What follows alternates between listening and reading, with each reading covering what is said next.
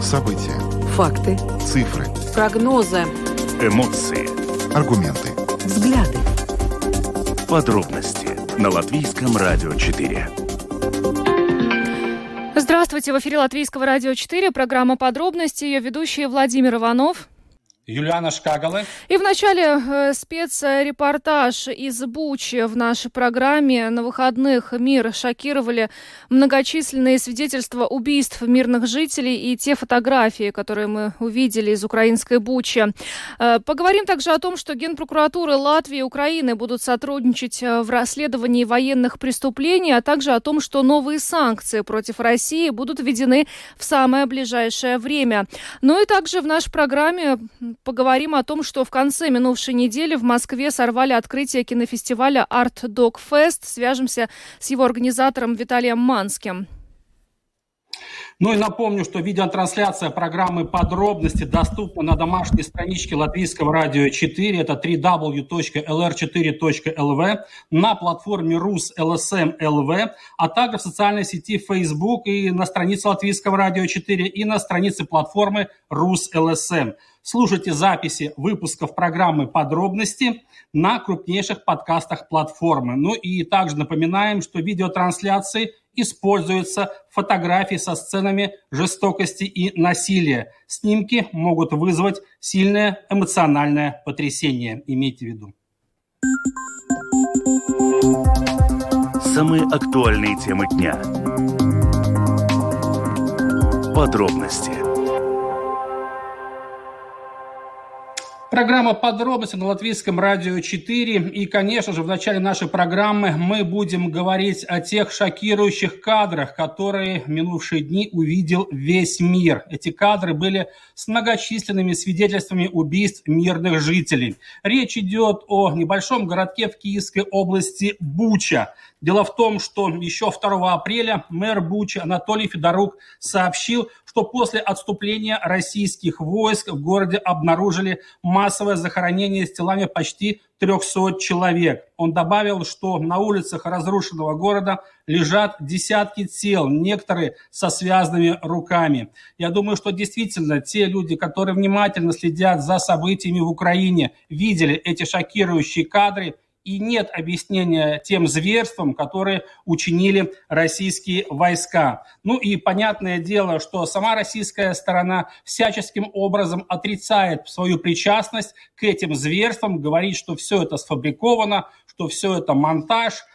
но действительно, ну, те кадры, которые мы увидели в прошедшие дни, не оставляют сомнений в том, что действительно мирные жители города Буча подвергались пыткам, у многих у них были завязаны руки, многие мертвые тела были найдены с пулевыми ранениями в область головы. И сегодня, кстати, город Бучу посетил президент Украины Владимир Зеленский, который ознакомился лично с ситуацией в этом городе, увидел одну из улиц Бучи, на которой было много подбитой российской техники. И после посещения Бучи президент Украины Владимир Зеленский заявил о том, что все увиденное иначе как фашизмом нельзя назвать. А также все эти деяния он оценил одним словом – геноцид украинского народа.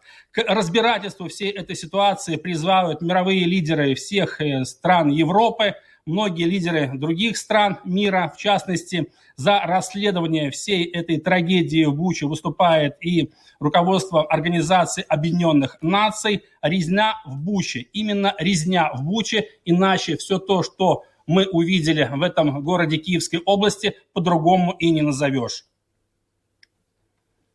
Сейчас мы пытаемся связаться с городом Буча. Там действительно ситуация очень-очень страшная. Понятное дело, что в городе отсутствует нормальная связь. Да, есть, э, есть у нас связь. С нами сейчас mm-hmm. на связи Олег Корниенко, корреспондент ICTV. Олег, э, здравствуйте.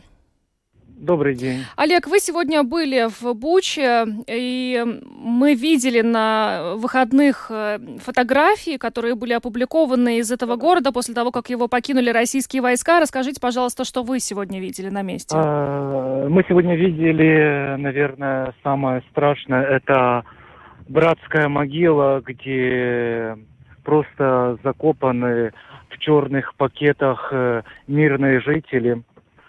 Вот. Э, по разным данным, э, именно в этой могиле находится где-то 50-60 людей, которых э, просто на улицах Бучи во время оккупации расстреливали российские военные. Насколько нам известно, варварски себя вели именно чеченцы, э, кадыровцы и очень много погибших есть. Также мы сегодня на улицах города еще можно увидеть тело погибших.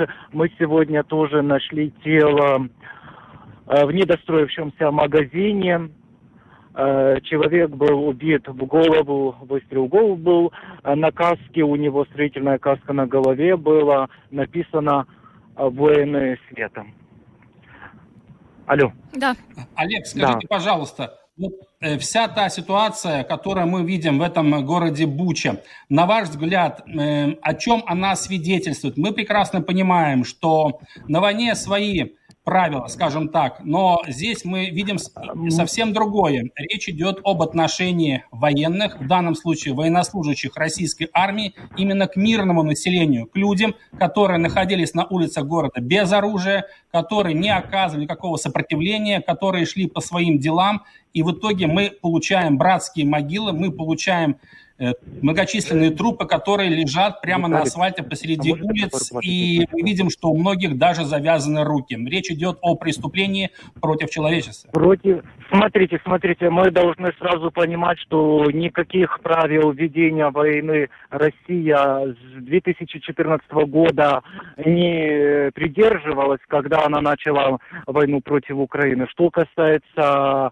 именно Бучи, это тяжело словами описать, потому что это целенаправленное уничтожение мирного населения. Это запугивание, это расстрелы, это пытки людей, это ни в какие рамки даже не влазит, извините меня. Да, такого не было, если уже на том пошло, да, при Второй мировой войне когда был, были территории оккупированы, там жизнь продолжалась, и мирные люди жили себе спокойно. Здесь же лю люди, когда выходили на улицу, их просто расстреливали. Расстреливали колонны и людей, которые пытались выехать с оккупированной территории, спастись. Олег, возвращаясь к увиденному, э, сегодня в Буче остаются э, мирные жители? Удалось, да. может быть, с ними пообщаться? Что они говорят? Смотрите, Смотрите, э, ныне в Буче примерно осталось, если раньше там жило 40 тысяч человек, то пока сейчас осталось три тысячи, они пережили эту оккупацию, они, естественно, они говорят, э, они, они рады, что они наконец-то могут все спокойно выйти на улицу. Они рассказывали, что им пришлось пережить? Да, им пришлось пережить очень много. Допустим, мы общались показывали нам, как э, убивали их э, родственников и где они похоронены. Их даже на кладбище не хоронили, хоронили во дворах. Вот. Людей расстреливали за то, что, за то, что они не хотели покинуть, допустим, свой дом. Потому что в этом дворе, в частном секторе, э, оккупанты решили поставить военную технику. И они просто четырех человек расстреляли на месте. Вот, и похоронить на кладбище не позволили.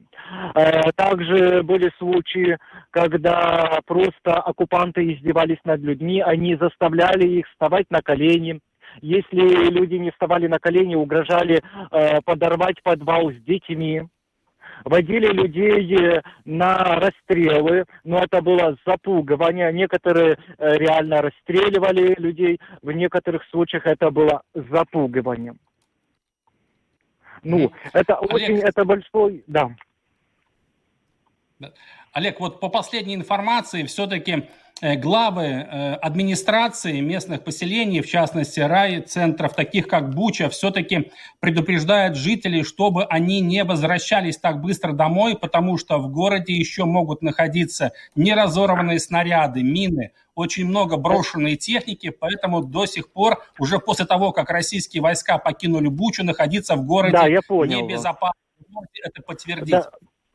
Смотрите, да, это правда, потому что при нас сегодня э, специальные службы э, разминировали территорию. Очень много, много э, ноноснарядов во-вторых, очень мало дорог, по которым можно ездить. Чтобы вы понимали, я позавчера впервые здесь был, по, по, то, по некоторым дорогам я просто не мог проехать. Сегодня уже можно было проехать. Опасных веществ очень много, очень много еще домов не проверили. А оккупанты, э, они себе здесь в Буче организовали штаб.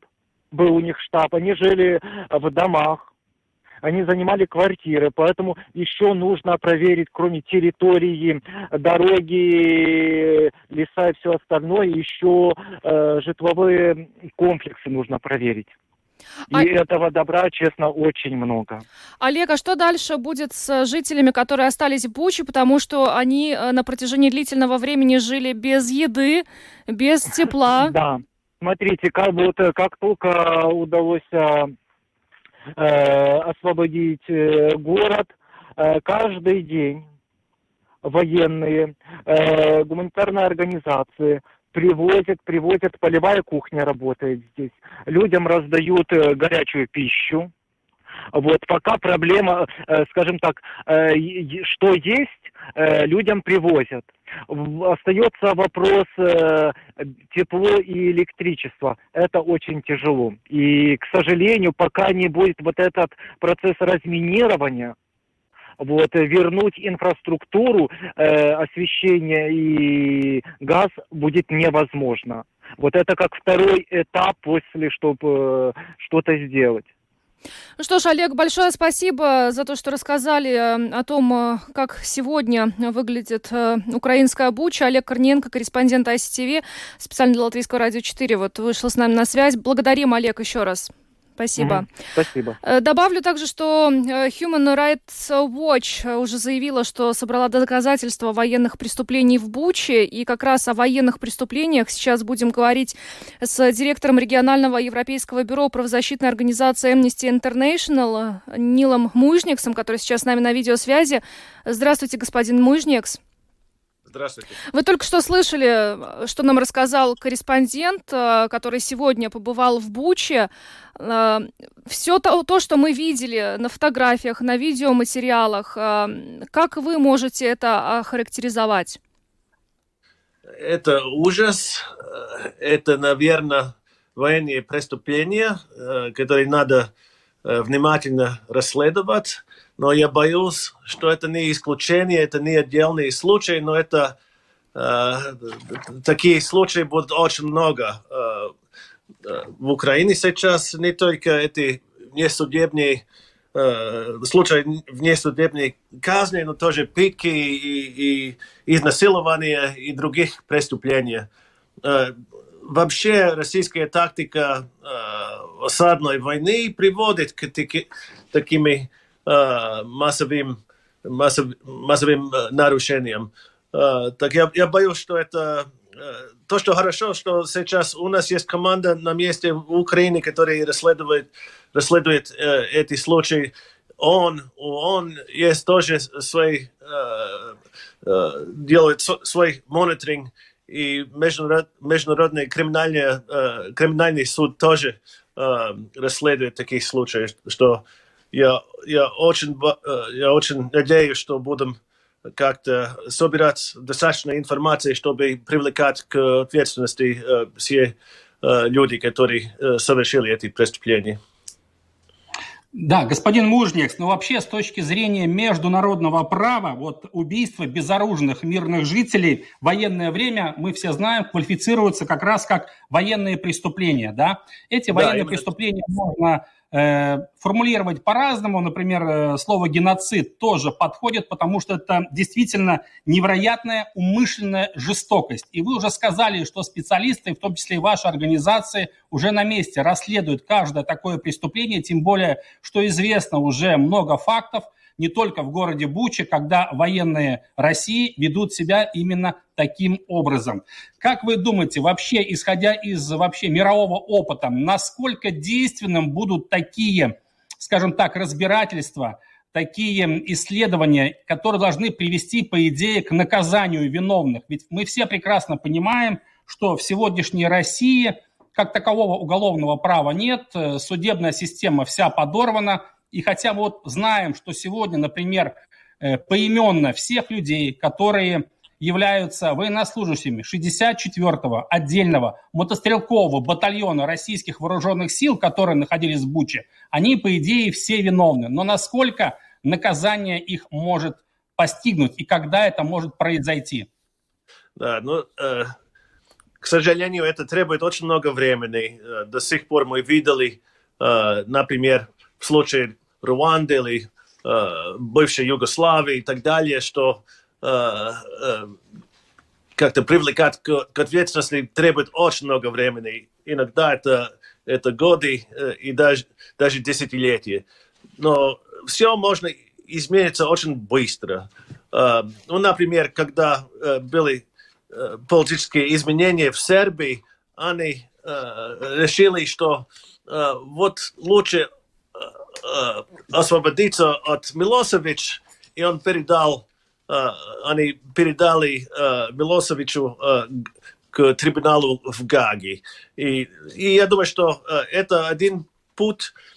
Другой путь это есть такая, такая вещь, универсальная юрисдикция. Например, сейчас и правительство в Германии, и правительство в Бельгии, в других странах, они осуждают некоторые военных э, преступников из Сирии, которые приехали в качестве беженцев, и, и после расследования кажется, что они были преступники и не беженцы. И, и вот другие страны тоже могут э, осуждать эти, эти люди в их судебной системе. И сейчас э, пока не ясно, э, будет ли новый трибунал или, или нет, Э, или тот же самый э, международный криминальный суд будет расследовать все эти преступления.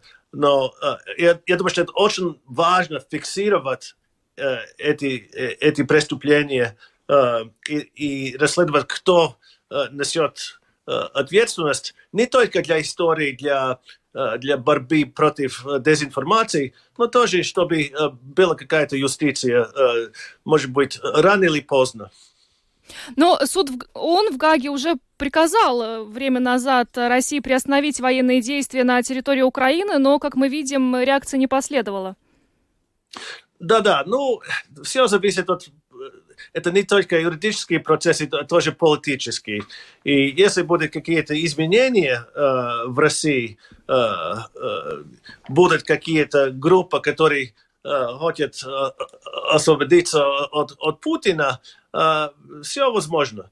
Э, если они хотят как-то улучшить отношения э, с остальным миром, совершенно вероятно, что они передают некоторые преступники, чтобы их осуждали или в Гаге, или, или, в, других, в другом трибунале.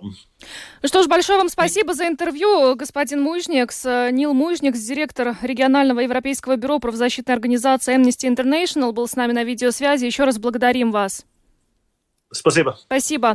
Ну, стоит отметить, что э, все те зверства, э, которые мы видели в Буче, это не единственный пример военных преступлений, которые совершаются российской армией на территории Украины. На прошлой неделе Министерство обороны Украины э, выступило вот с каким заявлением, я цитирую.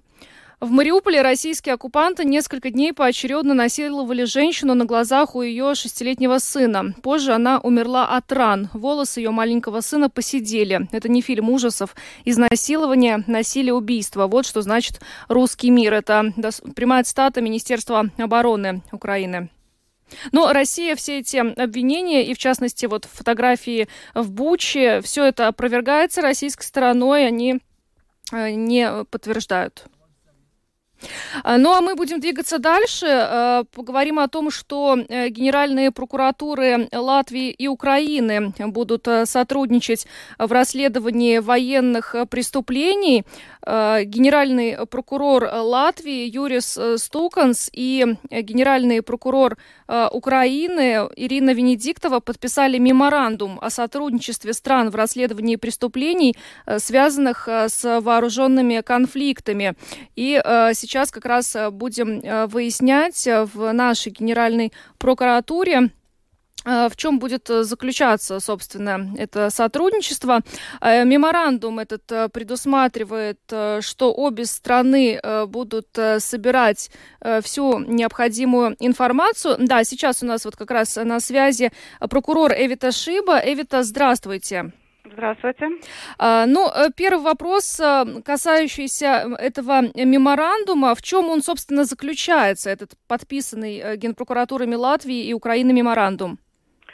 Меморандум между Генеральной прокуратурой Латвии и Украины заключен с целью осуществлять всевозможное сотрудничество и помощь в расследовании преступлений, связанных с вооруженной агрессией России в Украине. В Украине. Стороны обязались собирать доказательства, которые находятся на их территории, и как можно скорее выполнять просьбу о правовой помощи. Но каким образом будет осуществляться совместное расследование военных преступлений, совершенных на территории Украины? Ну, на данный момент в Латвии расследование происходит в рамках начатого уголовного дела, которое расследуется в службе безопасности Латвии – ну и а также и в многих странах уже Европейского Союза тоже начаты уголовные дела, и пока страны, ну, как бы расследуют, ну, отдельно э, все эти, ну, то, что они могут расследовать в рамках своей страны.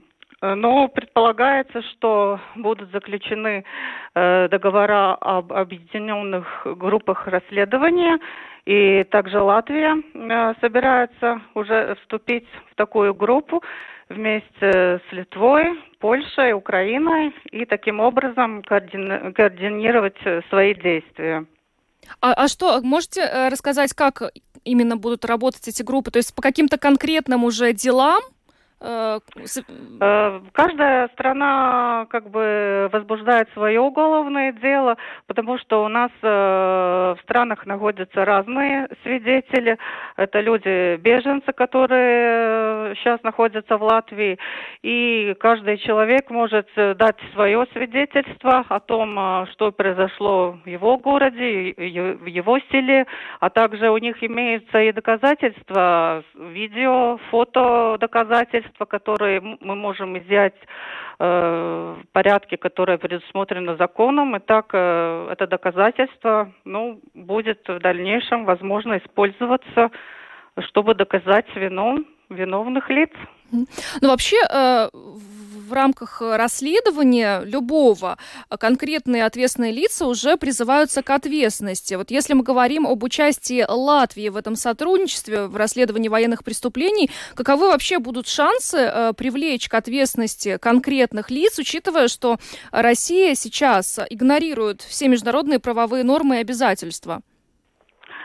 Ну, э, скажем так, что начальная цель расследования каждой стране – это со собрать э, показания тех лиц, которые находятся на территории э, нашей страны, а в тот момент они были на территории Украины. Это их граждане, и даже граждане Латвии, которые там были и приехали обратно. Э, это те люди, которые могут дать информацию, и мы можем собрать доказательства о том, э, будут ли лица в дальнейшем, которые будут призваны к ответственности, на данном этапе говорить еще преждевременно. Потому что преступления еще на территории Украины продолжаются, э, этот процесс еще не закончен, мир не наступил, и это будет ну, целью дальнейших расследований, я думаю, всех стран, которые присоединятся, чтобы виновные лица ну, в будущем понесли наказание. Но просто на данный момент еще, ну, это очень преждевременно mm. говорить об этом. Ну что ж, большое вам спасибо за разъяснение. Эвита Шиба, прокурор, была с нами на прямой телефонной связи. Еще раз э, благодарим вас э, за это разъяснение, интервью. Э, напомню, что, как мы уже сказали, Генеральные прокуратуры Латвии и Украины будут сотрудничать сотрудничать в расследовании военных преступлений, но пока преждевременно говорить о том, каким образом в дальнейшем все это будет происходить и будут ли привлечены к ответственности конкретно ответственные лица. Ну, здесь вот Эвита Шиба пояснила, что Э, все это будет еще продолжаться э, в рамках этого заключенного меморандума. Ну, а мы э, двигаемся дальше, поговорим о том, что Европейский Союз готовит новый пакет санкций против Москвы на фоне сообщений об убийстве мирных жителей, совершенных при отступлении российских войск из Киевской области. Какими будут эти санкции, пока неизвестно. Сегодня попытаемся э, узнать об этом вместе с нашим международным обозревателем. Э, нет, пока у нас еще связи, ждем. А, да, ну, э, здесь еще раз стоит отметить, что Украина и Россия уже потребовали созвать экстренное заседание Совета Безопасности ООН для обсуждения преступлений в Буще. А, ну, а что касается а, санкций, то а, уже многие страны Европейского Союза заявили, что теперь о смягчении санкций, которые уже были введены до этого, стоит забыть до завершения войны, об их полной отмене, как пишет BBC, на долгие годы, до наказания виновных в военных преступлениях и смены власти а, в России. Об этом, а, как сообщает а, русская служба BBC, свидетельствуют заявления западных политиков и чиновников. Будем говорить о том, что Евросоюз готовит новый пакет санкций против Москвы на фоне сообщения об убийстве мирных жителей, совершенных при отступлении российских войск из Киевской области. С нами сейчас на связи международный обозреватель Латвийского радио 4 Евгений Антонов. Евгений, здравствуй. Привет, добрый день. Евгений, ну на самом деле мы уже раньше неоднократно обсуждали вопрос санкций против России, там уже было несколько пакетов, но те последние события, которые, свидетелем которых мы стали в городе Бучи, наверняка заставят лидеров, прежде всего европейских стран, все-таки ужесточить свою санкционную политику. Какой она может быть уже сейчас, 4 апреля? Э, да, совершенно верно. После того, как произошли эти события, точнее, стало известно о том, что происходило в Буче во время, что там находилась российская армия, э, эта информация, конечно, шокировала абсолютно все мировое сообщество. Лидеры крупнейших стран мира сегодня выступили с жесткими словами осуждения и заявили о необходимости введения новых санкций. Об этом, в частности, говорил канцлер Германии Олаф Шольц и президент Франции Эммануэль Макрон. А, более конкретно пакет санкций, который может обсуждаться, э, станет известен 6 числа, когда послезавтра, когда состоится встреча представителей стран ЕС. Но согласно информации газеты Financial Times, речь может идти об эмбарго, об эмбарго на поставку энергоносителей из России, в частности угля, нефти или газа. А, Евгений, ну а, все ли страны Европейского Союза сейчас уверены в том, что эти новые санкции должны быть введены? Э, однозначно говорить, что все страны Евросоюза поддержат э, все эти в полной мере ограничения. Трудно по той причине, что э, зависимость Евросоюза, стран Евросоюза от российских энергоносителей по-прежнему остается чрезвычайно высокой. И, э, по всей видимости, если такие решения будут приняты, то они могут приниматься поэтапно. В частности, э, сейчас говорят о том, что может быть введен запрет на закупку угля из России. Якобы это не менее э, болезненная из всех мер, которые только э, может принять Евросоюз. А в настоящий момент ЕС импортирует из России порядка 47% всего угля, который он закупает. То есть это тоже довольно большие объемы. Если же говорить о таких вещах, как э, нефть и газ, то здесь все значительно сложнее. Э, министр обороны Германии Кристин Ландхард заявила, что Евросоюз должен обсудить прекращение импорта российского газа. Это произошло вчера, когда стали известны э, основная часть подробностей из города Бучи. Но вот сегодня министр экономики Германии э, Роберт Хабек заявил, что немедленно вводить эмбарго на российские энергоносители Германия не собирается, хотя она предпринимает очень существенные усилия в отношении того, чтобы снизить зависимость от российских энергоресурсов. Однако в данный момент о полном отказе речи, видимо, не идет. Но, э, на твой взгляд, все-таки мы знаем, что позиция среди стран Евросоюза, как мы уже сказали, очень разная, хотя консенсус определенный достигнут. Но, тем не менее, мы слышим, например, очень жесткую позицию со стороны Польши, которая призывает вообще прекратить всю торговлю э, с Россией. Насколько тебе кажется перспектива такого решения, они очевидны? Или все-таки э, политические тяжеловесы, большие экономики Франции и Германии не пойдут на такие кардинальные меры в отношении России?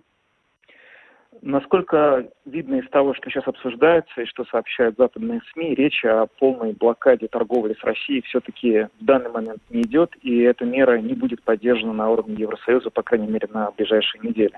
Действительно, страны ЕС занимают довольно разную ну, э, единую, но при этом немного отличающуюся друг от друга вот в нюансах политику э, в отношении санкций против э, России. В частности, если, например, Польша, как ты совершенно справедливо сказал, призывает к максимальному ужесточению экономических мер, чтобы добиться перелома в войне, то, например, Венгрия и Германия и некоторые другие страны призывают к тому, чтобы вводить ограничения с большей осторожностью. Вот в той же Венгрии, например, вчера на выборах победил Виктор Орбан, который долгое время воспринимается как э, главный союзник Владимира Путина в Европе. Это будет уже его четвертый срок. Э, он одержал очень убедительную победу на выборах, причем надо сказать, что эту победу никто не ожидал в таком виде, в котором она была одержана. И он, когда выступал с речью победной, сказал, что один из э, врагов Венгрии на настоящем этапе это Владимир Зеленский э, прямым текстом. Потому что он считает, что вот э, претензии Зеленского к Венгрии, а Венгрия отказалась через свою территорию э, поставлять вооружение, в частности, Украине, э, он считает, что эти претензии к Венгрии несправедливы. В общем, Евросоюзу в ближайшее время придется очень провести сложные и долгие переговоры о том, чтобы выработать единую линию ограничений в отношении России. Это еще э, сложно по той причине, что я хотел бы напомнить, в настоящий момент уже против России действует порядка 6 тысяч различных западных санкций, и э, уже становится трудно подобрать новые рестрикции, э, которые можно было бы ввести сравнительно быстро, чтобы они были эффективными. Да, более 6 тысяч беспрецедентные санкции. Да. Да, Евгений, еще в завершение, вот мы, если касаемся позиции Венгрии, ты только что сказал, что Орбан был выбран на четвертый срок. Ты заметил, что в своей речи, когда он говорил о врагах Венгрии, он упомянул брюссельских бюрократов и Одним из последних он назвал президента Украины Владимира Зеленского. На твой взгляд, о чем это может свидетельствовать? Я думаю, это свидетельствует в первую очередь о том, что э, тот подход, э, та компания, с которой он шел, она э, оказалась популярной, потому что э, о чем говорил Орбан, когда он шел на эти выборы, что Венгрия не позволит стать между молотом России и наковальней Украины. Мы сделаем все для того, чтобы не стать частью этого конфликта. И очевидно, если ну, судить по тому, насколько больше проголосовало избирателей за его партию, чем это предполагали соцопросы, что этот призыв нашел а, отклик а, в сердцах избирателей. И они, в общем, а, решили, что Орбан в данный момент он тот человек, который позволит как-то не втягивать Венгрию в это противостояние. Но, в общем, насколько это действительно справедливо, это другой вопрос, но очевидно, что эта риторика оказалась победной для него. Ну что ж, большое спасибо. Евгений Антонов, международный обозреватель Латвийского радио 4, был с нами на связи. Говорили о новых санкциях против России, которые будут введены в самое ближайшее время. Еще раз большое спасибо, Евгений. Спасибо. Спасибо. Ну а мы двигаемся дальше. Э, будем говорить о том, что в конце минувшей недели в России был открыт и сразу же закрыт фестиваль Art Dog Fest. Да, действительно, это произошло в последний день марта, когда было сорвано открытие фестиваля документальных фильмов Art Dog Fest. За 15 минут до начала показа фильма в кинотеатре «Октябрь» кинотеатр закрыли, как говорится, по техническим причинам, а всех присутствующих попросили покинуть здание. Ну, тогда сообщалось, что якобы было получено сообщение о его минировании. Сам организатор фестиваля Art Dog Fest, режиссер Виталий Манский, тогда же заявил, что кинофестиваль больше не будет проводиться в России. Кстати, после того, как произошел этот инцидент, сам Манский подвергся нападению, его облили краской. Да, сейчас э, Виталий Манский, организатор фестиваля Fest, режиссер с нами на связи. Здравствуйте. Да, добрый день. Скажите, пожалуйста, господин Манский, когда вы отправлялись в Россию э, на этот кинофестиваль, ну, были опасения, что что-то подобное произойдет? Нет, ну, безусловно, такие э, опасения были. И были опасения, что фестиваль будет э, сорван какими-то другими э, способами, поэтому мы за две недели до фестиваля стали разрабатывать э, систему э, так сказать, по которой можно было бы людям, купившим билеты, предоставить э, возможность смотреть фильмы онлайн. И мы как бы понимали, в какой стадии находится современная Россия, в какой стадии э, отношения властей к э, обществу, к культурным э, институциям, которые не согласны с той политикой, которую проводит Россия. Поэтому, в принципе, да, мы, э, это не было, с одной стороны, удивлением, с другой стороны, мы тоже не могли, не могли не, не попытаться провести фестиваль и, так сказать, встретиться с аудиторией и показать им другую э, страну, другую Россию, другую повестку. Ну вот, получилось, как получилось. Да, господин Манский, и, и ваш фестиваль уже переживал катаклизмы самого разного рода, и хакерские атаки, и вы платили штрафы сумасшедшие. Сейчас вот на вас тоже напали, облили краской из кофейного стаканчика. Если говорить о вашей личной безопасности, насколько безопасно вам вообще было находиться в Москве, и вот при пересечении границы не возникало каких-либо, ну, очень сомнительных ситуаций? Э, откровенно говоря, я э, понимаю все это, э, ну, какие-то вещи продумал в плане безопасности. Я не буду сейчас этим делиться, uh-huh. несмотря даже на то, что уже нахожусь дома в Риге. Но так сказать, ну, когда уже ты появляешься в публичном пространстве, конечно, так сказать, все системы безопасности, они как бы не работают.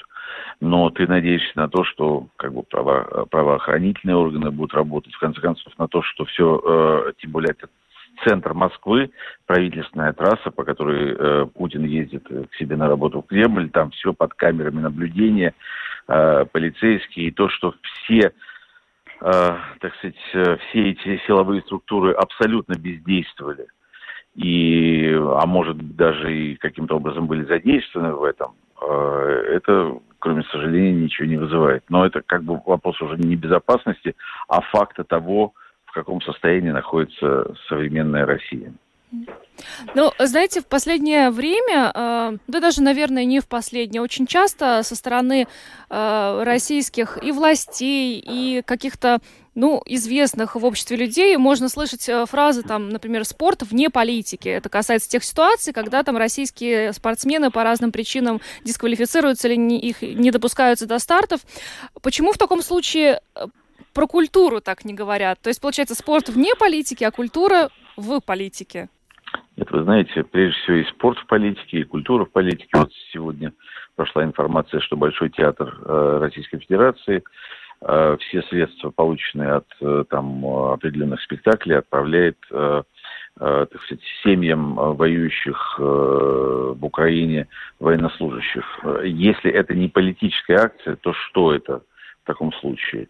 И, э, конечно, власти хотят, чтобы политика обслуживала власть, чтобы политика, то, простите, политика, чтобы культура обслуживала власть, чтобы деятели культуры, которые на себя аккумулируют какое-то, так сказать, доверие общества, чтобы они поддерживали власть. И те деятели культуры, которые не согласны с этим, и тем более которые популярны и при этом э, имеют смелость возражать власти, они попадают в черные списки, они, так сказать, теряют работу, они выжимаются из страны, выдавливаются из страны, э, на них э, устраиваются и всяческие гонения, им э, на их дверях рисуют эти свастики в виде Z и прочее, прочее, прочее. Я это все испытывал, начиная с 2014 года, когда открыто заявил о своем несогласии с аннексией Крыма. А, собственно, с этого момента и пошли. Я ведь э, в России был достаточно, э, ну, так скажем, встроенным в систему человеком, и э, власти как бы считали, что они всех купили и всем заткнули рты. Когда я стал высказывать противную властям позицию, в общем, так сказать, я испытал то, что сейчас пришла очередь испытать другим моим коллегам. И это, это очень неприятная э, штука, должен вот э, поделиться ощущениями. Да, но на самом деле, если мы говорим о людях культуры в России, да, то таких примеров на самом деле очень-очень много, да, и уже порой ничему не удивляешься, но вообще о кинофестивале Art Dog Fest мы говорим уже на протяжении 15 лет, но возвращаясь к вашему заявлению о том, что кинофестиваль Art Dog Fest больше не будет проводиться в России. Никогда не говори никогда, понятное дело, при каких условиях все-таки возвращение Art Dog Fest в Россию все-таки станет реальностью? Ну, вы знаете, прежде всего, если говорить полностью о, о моем заявлении, оно звучит так. Э, до тех пор, пока не пойдет режим.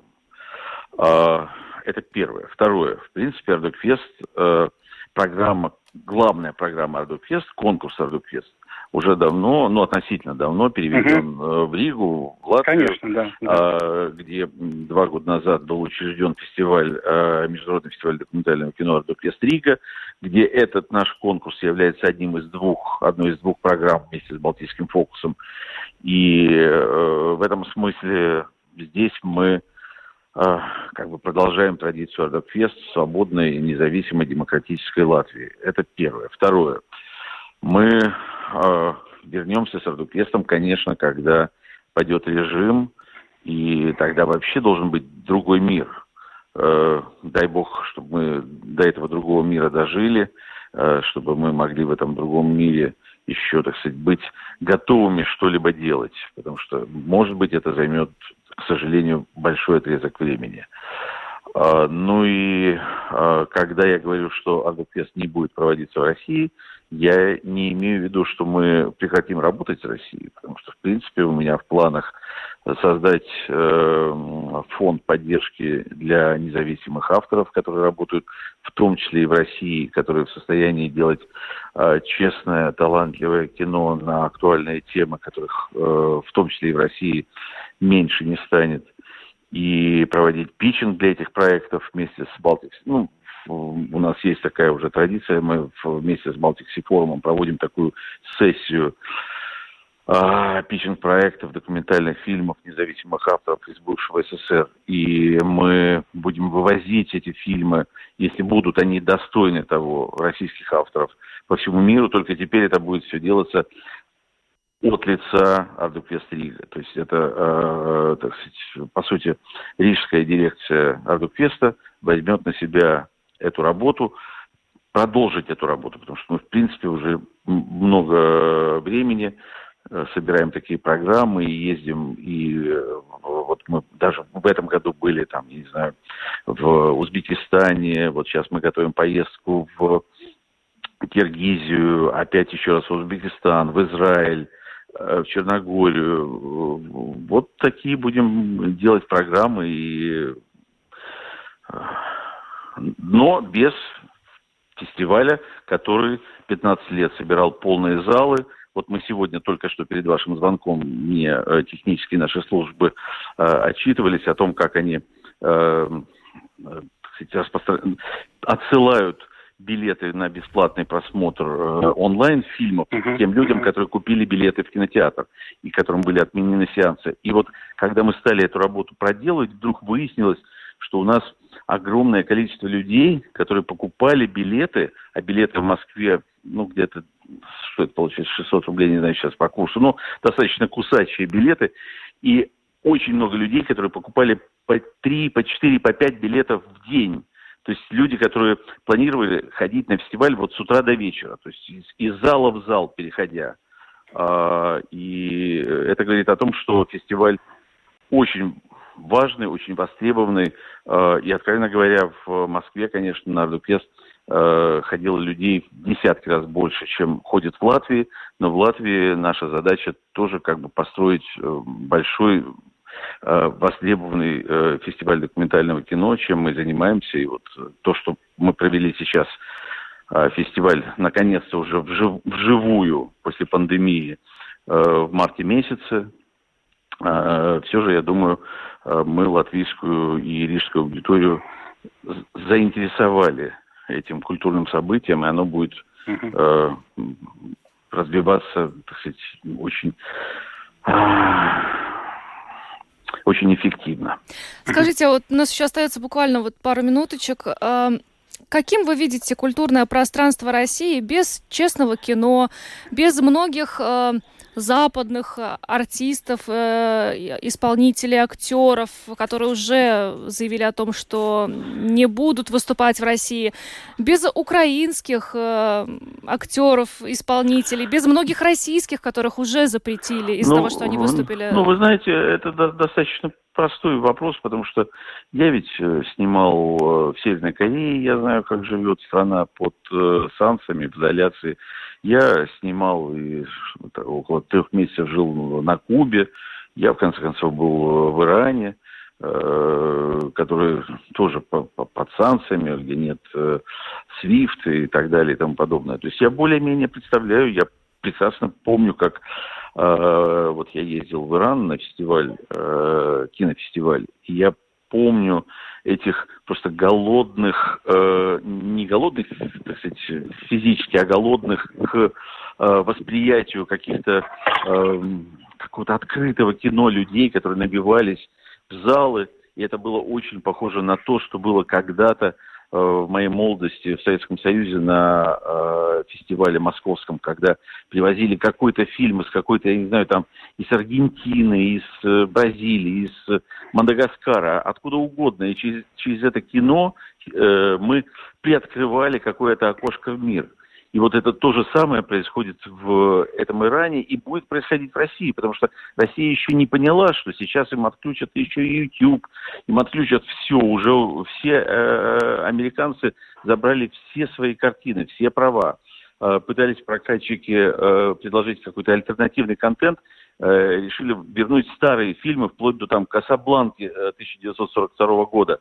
Американцы и эти фильмы забрали. Сейчас реально российские прокатчики думают над тем, что чтобы закупать контент в Индии и заполнить, нужно, нужно понимать, что 80% бокс-офиса, то есть 80% дохода от кино в Российской Федерации приходилось на американское кино и 20-25% на все остальное мировое кино, то есть европейское, азиатское, включая российское. Так вот, 80% кино ушло.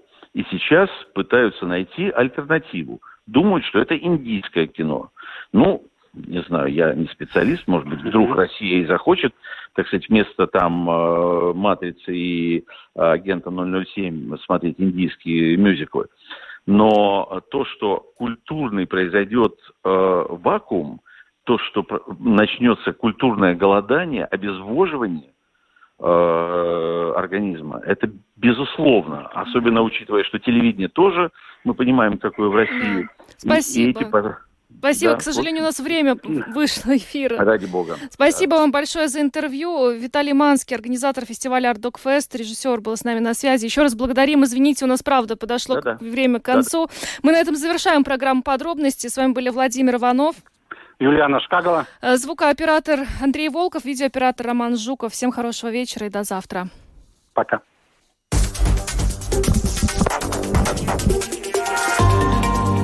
Латвийское радио 4. Подробности по будням.